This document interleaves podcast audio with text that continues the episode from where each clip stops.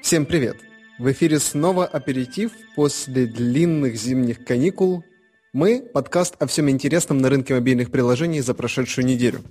В студии, как всегда, Леонид Боголюбов, главный редактор издания о мобильных приложениях AppTractor.ru, и я, Андрей Густи, директор по развитию мастерской мобильных приложений Bigmod, Bigmod. Сегодня мы поговорим о том, что такое мобильный нейтралитет и почему BlackBerry о нем сейчас так активно говорит.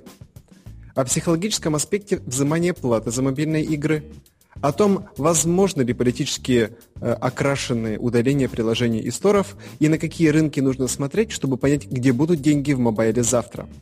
Слушайте и набирайте знаний.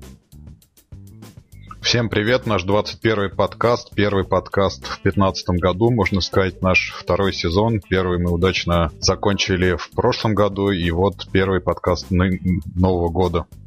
Рад всех слышать. Мы периодически встречаемся с теми, кто слушает наш подкаст. Передаю им всем особый привет. Лично с вами знакомиться очень приятно. Вот в, прошлый, в прошлую пятницу, опять же, встретил на нашем завтраке, который у нас был, очередной человек, слушающего наш подкаст. Передаю им привет. И всем, кто нас слушает, большой привет. Пишите, давайте общаться и более плотно взаимодействовать. Вот. Леонид, скажи, пожалуйста, где нас сейчас слушать? Я так понимаю, что ты уже перенес записи на Podster, и можно слушать там. Да, я выкладываю в Podster, я выкладываю в iTunes, но там какая-то, какой-то вообще хаос творится, я не могу понять, как он работает. Ну, основной, основная, основная площадка — это Podster, плюс на сайте выкладываю анонсы, и сделал я отдельную страницу со всеми со всеми нашими двадцатью уже подкастами, и вы можете найти их там. Там все виджеты есть, вы можете слушать прямо оттуда. Отлично, супер. Ну что, тогда начнем сегодняшний выпуск. Первое, наверное, интересное, это э, тема звучит следующим образом. Сообщение — это продукт, как решить проблему платы за мобильные игры. Э, я так понимаю, что прям целая брошюрка была, и э, вы сделали кавер на нее.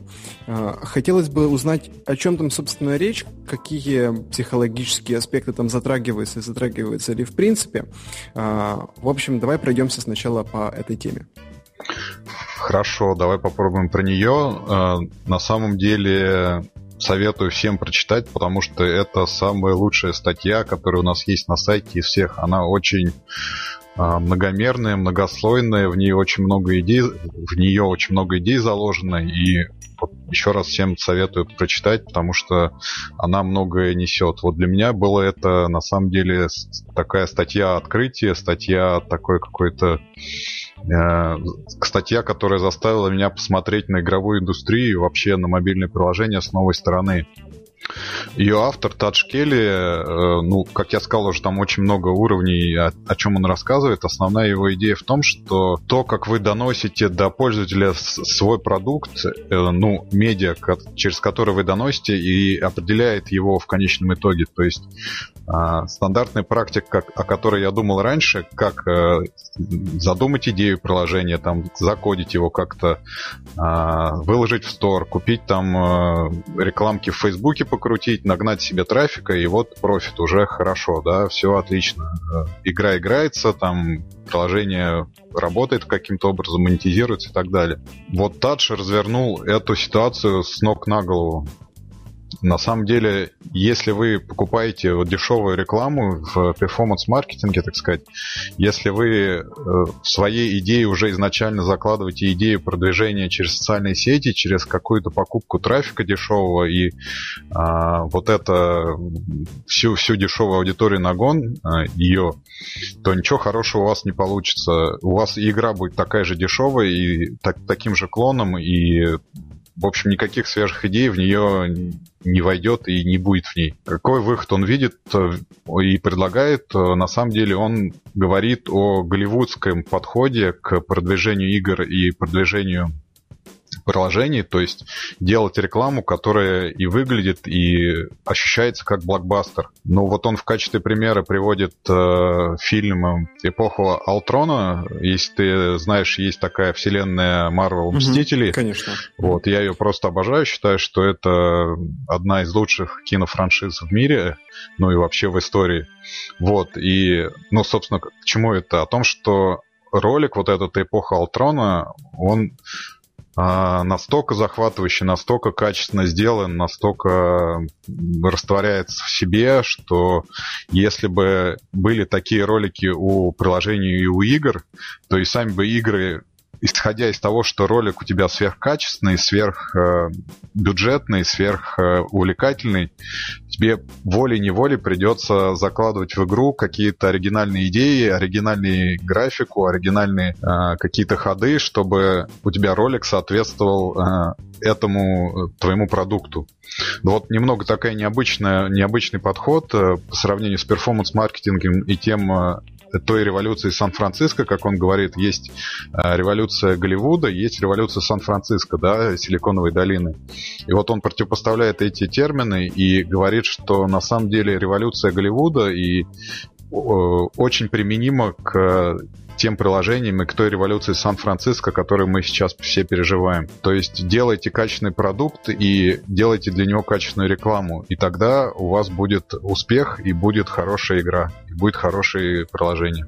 Вот это совершенно вкратце, но вот это как минимум то, что я из него вынес. Ну а вторая идея, которую могу быстро рассказать, что перформанс-маркетинг на самом деле вообще не работает для приложений, потому что я вот когда собирал эту страницу с нашими подкастами, я слушал один из наших, ну, переслушивал многие из них, и как-то ты рассказывал о том, что контекстная реклама вообще не работает. Ты уже купил там свою дрель, ты уже там нашел ее и давно заплатил, тебе ее давно привезли, а э, контекстная реклама тебе все подсовывает и подсовывает эти дрели.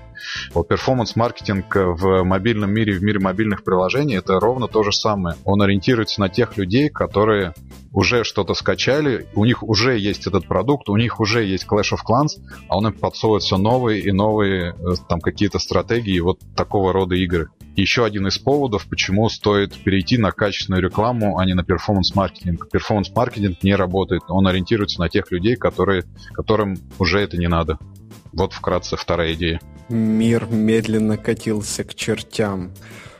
Все было жутко, люди не знали, куда они тратят свои деньги, деньги исчезали, и каждый понимал, что конец близок, пока не появился он, наш новый финансовый планировщик. Ну, это... ну типа того. Ну, мы уже видим, на самом деле, такие зачатки. Есть вот Кейт Аптон, например, в игре, в рекламе игры Game of War, там тоже есть пример хороший, модель Victoria Secrets прекрасно рекламирует мобильную игру, и это вот та заря, которой мы все, надеюсь, станем свидетелями качественной блокбастерной голливудской рекламы для приложений и игр. Слушай, ну это, это прикольно, но вот как именно не к играм это применять, а к мобильным приложениям обычным? Ну то есть, я не знаю, а, блокбастерность в приложении, которое помогает тебе управлять умным домом, ну например. То есть, ну оно будет немножко комично смотреться, или, или не о том речь? Ну, скорее всего о том, но почему нет-то? Ну вместо того, чтобы... кричать, делать э, кричащие баннеры с кнопкой «Умный дом», «А-ля-ля», «У-лю-лю», там все такое, сделать умную рекламу.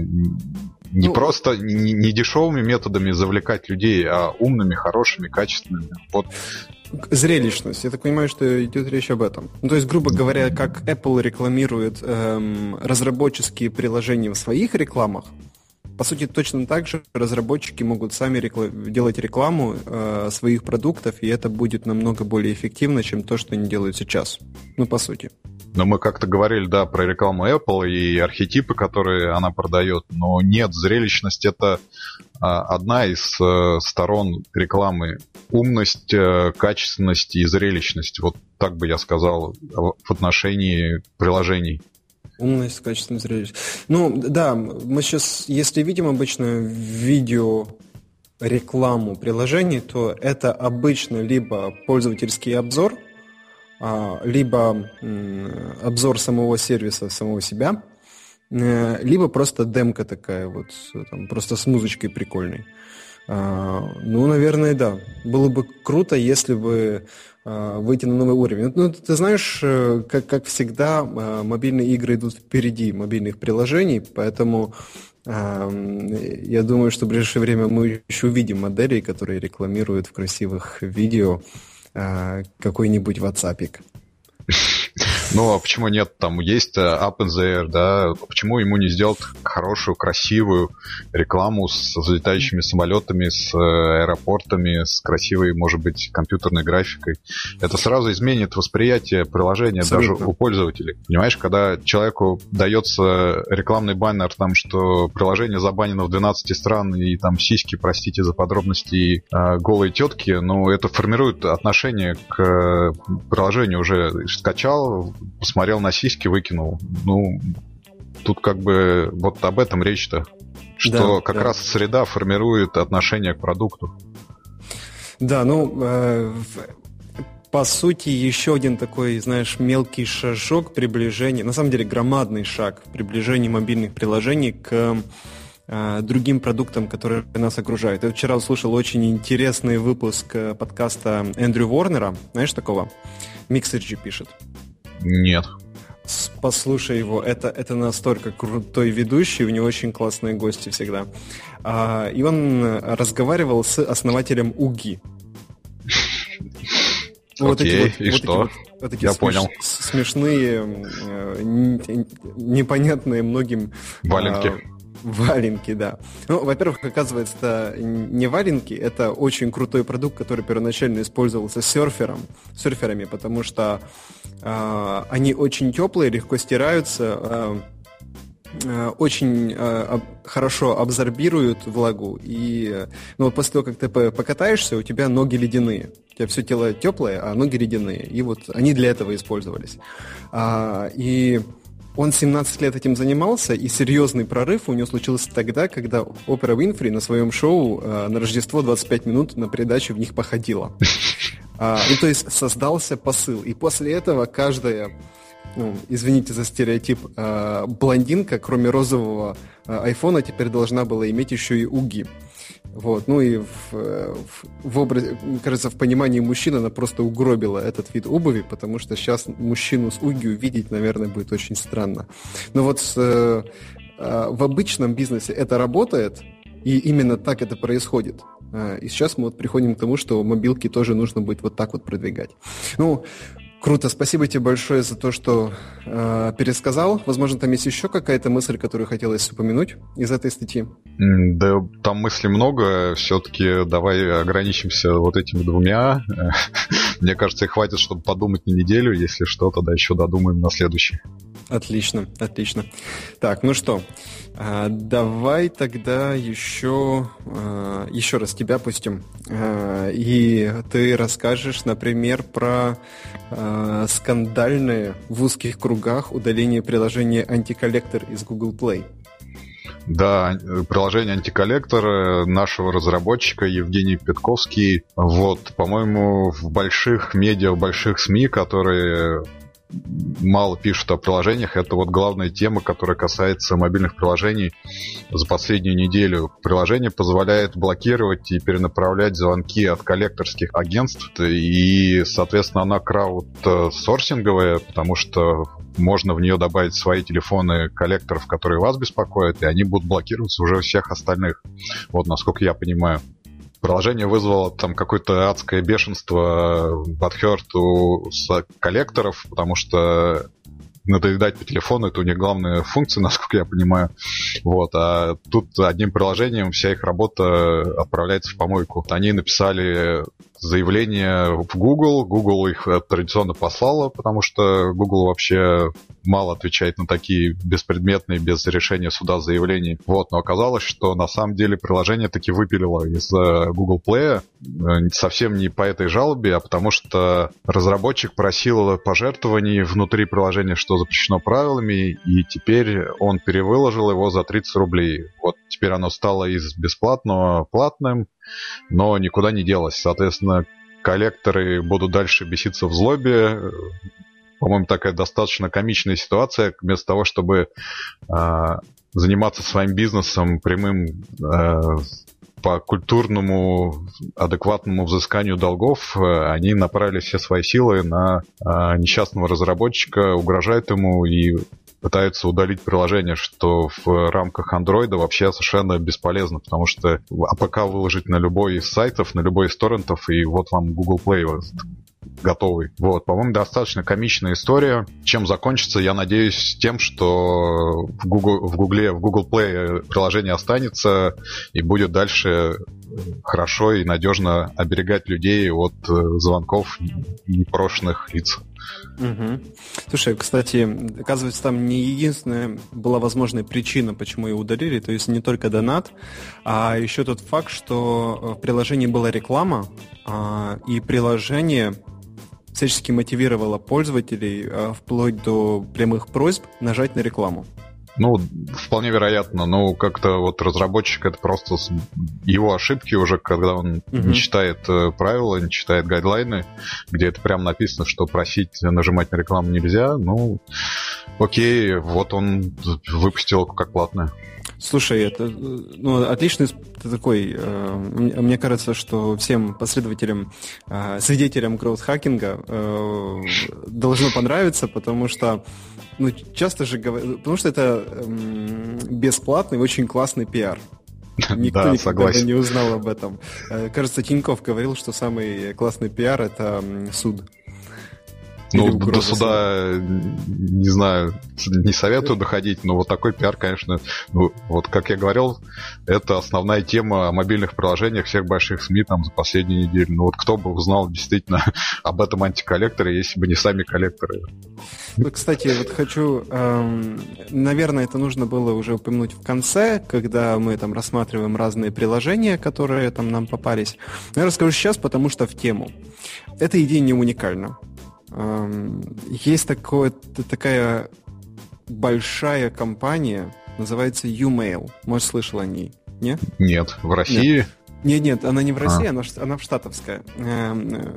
Ее основал парень, который свою предыдущую компанию продал Аолу за просто какие-то сумасшедшие миллионы долларов, и у него появилось время и деньги для того, чтобы сделать что-то еще более сумасшедшее, чем те деньги, которые он получил. Вот, и он сделал компанию, которая, сервис, который помогает тебе программировать, что твой телефон делает по отношению к тем или иным входящим звонкам.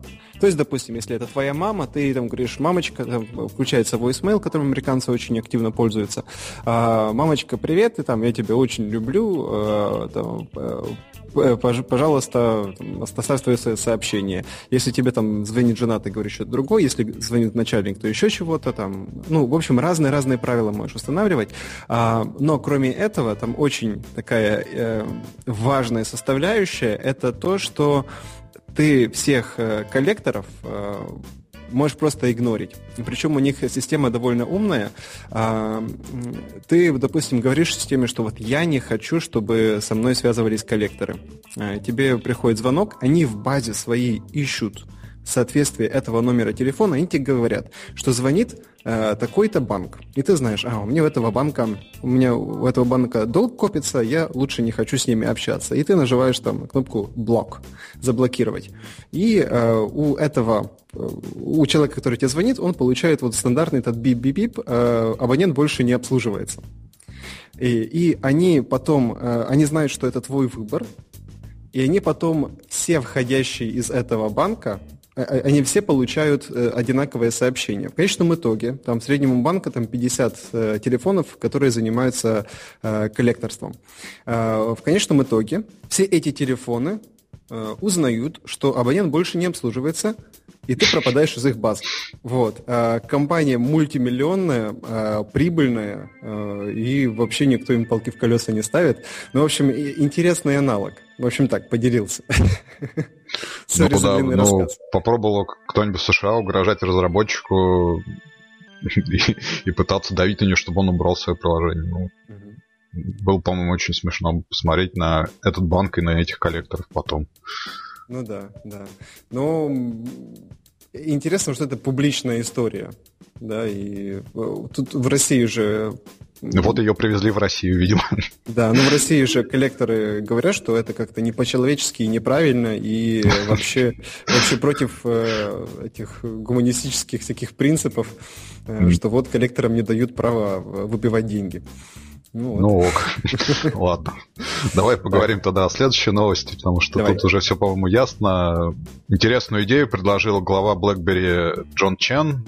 Есть такое, такое понятие, как сетевой нейтралитет у провайдеров, у сетевых операторов, у сотовых операторов. Он предложил то же самое делать для приложений. То есть его идея состоит в том, чтобы у разработчиков был так называемый нейтралитет приложений. И они обязаны были в том или ином виде выпускать свои приложения на всех существующих платформах. На iOS, на Android, на BlackBerry, на Windows Phone и так далее. Вот я знаю, тебя заинтересовала эта новость. Как ты на нее смотришь? Станешь ли ты придерживаться такого нейтралитета приложений в своей работе? Ты знаешь, я перешел... Ну, мне всегда интересно, когда у вас ссылки публикуются, там, Smashable и еще откуда-то, почитать оригинал и посмотреть на комментарии. Это всегда очень интересно, цепляет. Вот когда ты услышал, ну, прочитал заголовок в оригинальной статье, у тебя какая была первая реакция? Что у BlackBerry все уже совсем не очень хорошо. Да, ну то есть он такой, эм, в некоторой степени шок и недоумение. Эм, статья, у меня было ровно то же самое. И статья написана довольно так, ну, эм, в сдержанном журналистском стиле, э, и только э, отношение редакции к этой новости э, понятно в, в урле. Оно там звучит как BlackBerry What? Ну, знаешь, когда там есть демотиватор такой, где такая беззубая тетка, и написано What, там, W-U-T. То есть, чего? Слушай, ну, вот на Урл я, кстати, не посмотрел, спасибо. Что такое пасхальное яйцо? Да. Ну, довольно очень странное, странное заявление от главы BlackBerry, учитывая, что BlackBerry, когда они занимали доминирующее положение на рынке, они как раз были известны тем, что они вообще никого не пускали к себе. И тут они вдруг, а давайте мы сделаем всех вообще равными. Причем довольно непонятно, как интерпретировать то, что говорит глава BlackBerry. Потому что вот он говорит про мобильный э, нейтралитет. И, ну, в комментариях к статье э, очень много вариантов интерпретации того, что он говорит, потому что, ну, он многозначно э, выражается. Э, то есть, ну, предполагается, что он имеет в виду э, самые большие крупные приложения. Ну, то есть там тот, тот, тот же WhatsApp, он много говорит про э, Netflix и так дальше. Э, но как отделить э, массовые приложения от немассового? Ну, то есть это первый такой вопрос. Э, второй вопрос, э, зачем это разработчикам в принципе? Ну, то есть э, компания делает какой-то продукт, и она, у каждого продукта есть какая-то своя аудитория. Ну, там, по, по разным причинам. И задача компании максимально эффективно выйти на эту целевую аудиторию. И так, чтобы э, доходы превышали расходы. Абсолютно логично. Если вот, ну, зачем разработчикам идти на платформу, э, которая им не будет приносить заведомо денег? Ну, потому что там слишком мало аудитории. И там мало, мало аудитории, мало приложений. Чем меньше приложений, тем меньше потенциальной новой аудитории. В общем, такой замкнутый круг, который, собственно, и пытается каким-то образом разбить BlackBerry. Вот. И еще вопрос вот с... И дополнительный вопрос того, где это должно остановиться, учитывая, что, ну, допустим, всех разработчиков вдруг взяли и обязали делать приложения для всех мобильных операционных систем. А тут мы сталкиваемся с Windows, которые как бы пытаются объединить Windows Phone с десктопным, десктопной операционной системой. Ну, тут уже такая э, непонятная грань. Вроде как теперь еще нужно обязать, чтобы они делали для десктопных Windows. А если мы делаем это, ну, значит, что нужно, чтобы приложения э, работали на всех операционках э, э, Mac. Например. Ну, то есть до, до определенной бредовости доходит ситуация. Также его обвиняют в том, что он подменяет понятия. То есть у нас доступ до продукта, либо доступ до инфраструктуры. Потому что доступ до инфраструктуры э, э, у нас как бы есть, а доступ до продукта, ну, хочешь пользоваться продуктом, там, используй какую-то другую операционную систему, если тебе именно этот продукт нужен. Вот, ну... В общем, довольно странное заявление, которое, с какой, с какой стороны ни копни, вызывает еще больше вопросов, чем до этого. По сути, все это говорит о том, что у BlackBerry все довольно плохо. Ну, как ты правильно заметил, с, с аудиторией, с удержанием аудитории. И в комментариях очень много таких интересных рассуждений и советов по поводу того, что должны предпринять BlackBerry для того, чтобы исправить ситуацию. Вот, например, разработчики, которые раньше там работали над приложениями для BlackBerry, жалуются, что BlackBerry никогда особенно не думал о том, как чувствуют себя разработчики под их платформу. Uh, у них там были какие-то свои кей пи ай, uh, они на эти кей пи ай смотрели, на разработчиков не смотрели. Uh, я сам недавно столкнулся с этим, вот, uh, сейчас выпускаем одно приложение для BlackBerry, прям первый такой опыт интересный. Uh, нереально создать аккаунт разработчика. Это просто физически невозможно и технически невозможно. Службы поддержки не существует. Ну, то есть там нет никакого форума. Ну, то есть форум есть, но, но там битая ссылка на него.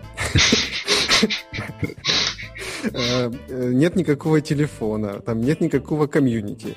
А, ну, то есть вообще не понятно, что с этим делать. Конечно, в итоге как-то справились. Вот. А, и говорят, что так было всегда, и раньше было еще хуже. А, сказали, что а, немного исправили ситуацию, когда а, вот стало возможным портировать приложение а, для Android на BlackBerry.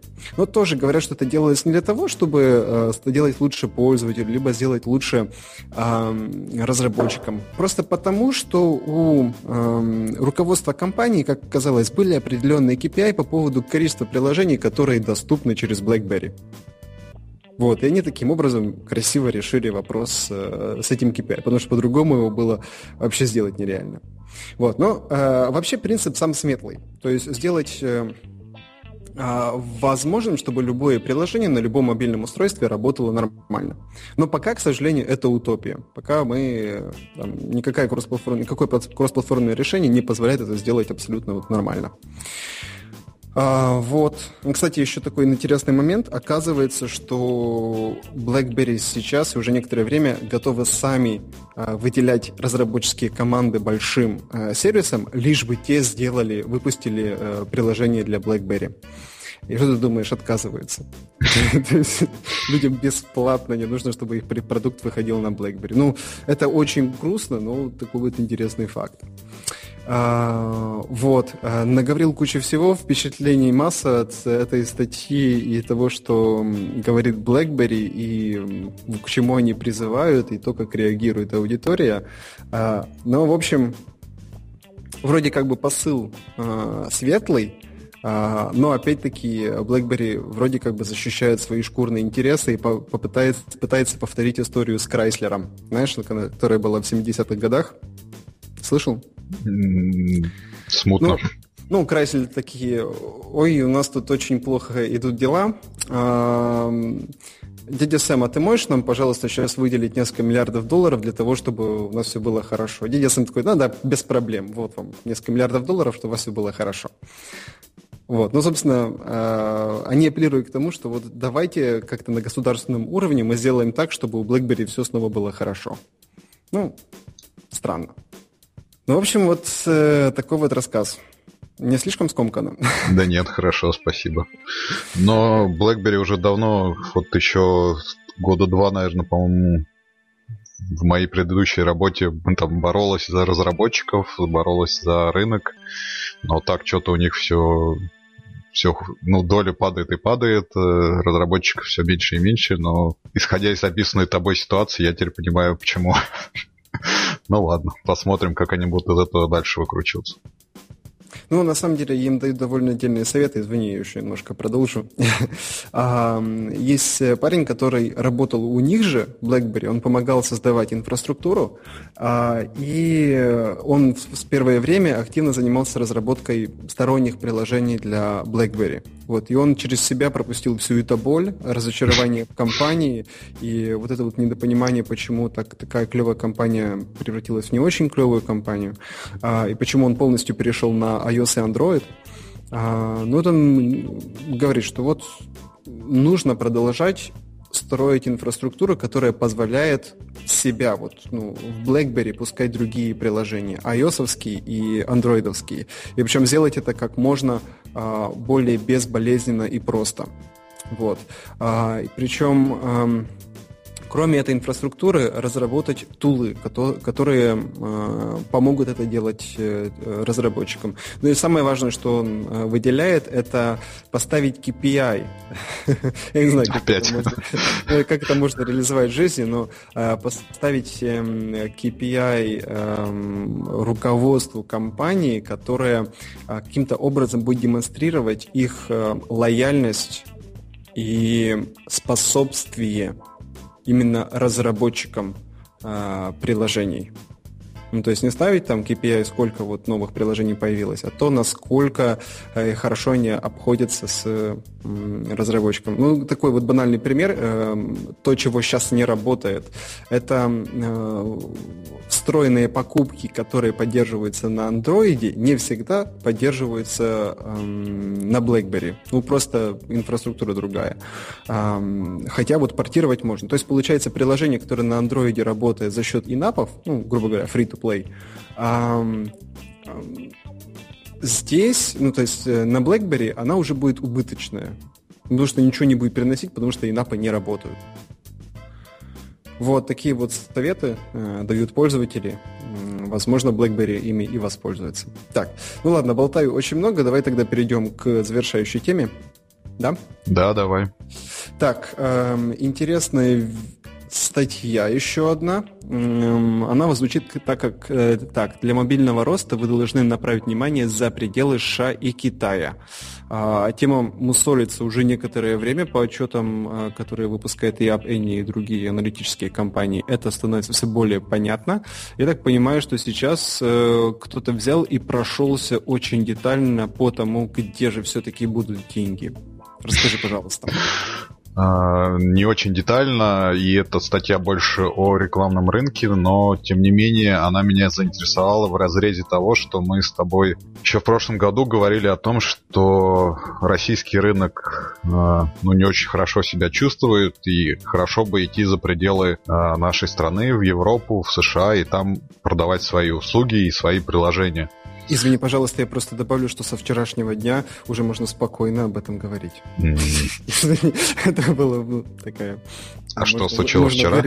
Ну, вчера просто вот состоялось антикризисное собрание правительства. Раньше просто, ну, кризиса не было. Вчера собрали... Я что-то не слежу. Вот, и, ну, так, опять же, по секрету большому, мы давно уже... так сказать, планируем выход на зарубежные рынки и смотрим, как там продвигается все и как все работает. И когда у тебя в Google Analytics там вместо одной стороны России там, и Украины с Белоруссией появляется такая россыпь, знаешь, на глобусе стран, это всегда приятно. Вот. И Си Шэнь, сооснователь и директор Papaya Mobile, который владеет, в частности, крупнейшей эр ти би-сетью UpFood, он поделился своим мнением о том, что за пределами США и Китая есть еще множество стран и рынков, на которые стоит обратить внимание. Ну, во-первых, в первую очередь, это, конечно, Латинская Америка, где... Ну, Бразилия уже давно является лидер, одним из лидеров потребления и производства приложений. Есть Мексика, есть Чили, которая производит приложение, Аргентина. Правда, не знаю, как она сейчас существует там в рамках того социализма, который там наступает. Вот. Плюс есть Индия, которая одна из, один из крупнейших рынков смартфонов и приложений уже... которая занимает четырнадцать процентов мирового рекламного мобильного рынка. Есть Индонезия, которая еще один такой тигр азиатский, который растет. Вот. И если вы планируете выход за рубеж, то вполне вероятно, что стоит обратить внимание не на США, не на Китай, как уже окученные и конкурентные рынки, а именно вот на развивающиеся страны, где много смартфонов, но мало приложений, и где вы можете выступить с наибольшей эффективностью. Соответственно, это, как я уже сказал, Латинская Америка, Азия, Индия.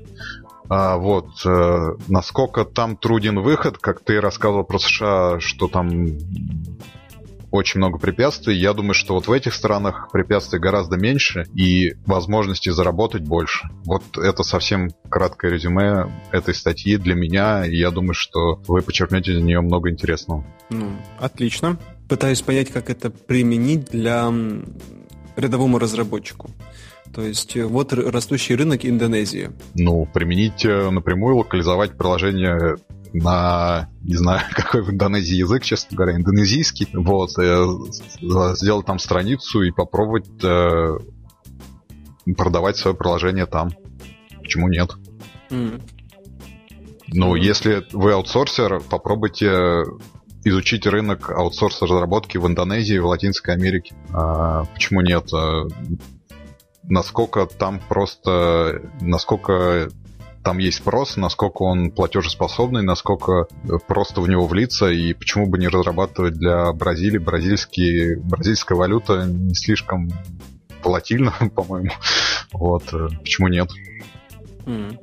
Но ну, и при этом той спеси, как ты рассказывал, ну, спеси в кавычках, которая есть в США, что они работают только с местными компаниями, все-таки в Бразилии, по-моему, если есть, то в гораздо меньших масштабах. Ну да, ну то есть в любом случае изучение рынка, оно должно присутствовать, потому что не факт, что если туда вливаются большие рекламные бюджеты, то э, это рынки, где вводятся деньги. Ну как бы просто такое вот, наверное, предупреждение, что ли. Да. Ну, совершенно не факт, я с тобой абсолютно согласен, но... А если факт, то это будет приятным сюрпризом. Ну, отлично. Так, ну что, по, по новостям прошлись, давай тогда сейчас мы поговорим про приложение. И, честно говоря, о своем приложении я уже рассказал. К сожалению, оно не работает в России, но, тем не менее, может, возьмите на заметку развить идею дальше, чем существующий аналог в России, в России антиколлектор, и сделать, на самом деле, очень такую, такую умную систему, которая вот так вот распознает, за которую, на самом деле, захочется платить, и который предоставляет там другие функции по индивидуальной обработке входящих звонков. Напомню, что это приложение называется YouMail. You как ты, mail как почта. Можем включить ссылку, вот ознакомьтесь. Может, кому-то повезет сделать прибыльный бизнес с этой идеей. Хорошо, спасибо. Я тогда вкратце о своих приложениях. Evernote выпустил вот за прошедшее время, я не, не на прошлой неделе, наверное, недели две назад, приложение Scannable. Это аналог нашего ABBYY, когда ты можешь сфотографировать документы, они у тебя правильно обрежутся, правильно там как-то трансформируются и будут э, ну, доступны фактически такие хорошие копии твоих документов в, в твоем Evernote или просто в мобильном устройстве. Или в кармане. Нет, в кармане это... документы как документы, а тут я говорю просто о любых бумагах, договорах и так далее. Ага. В кармане это немного другое, да. Вот, называется Scannable, вот и Evernote вышло. Второе приложение у меня это Chess Heroes, Heroes через Z.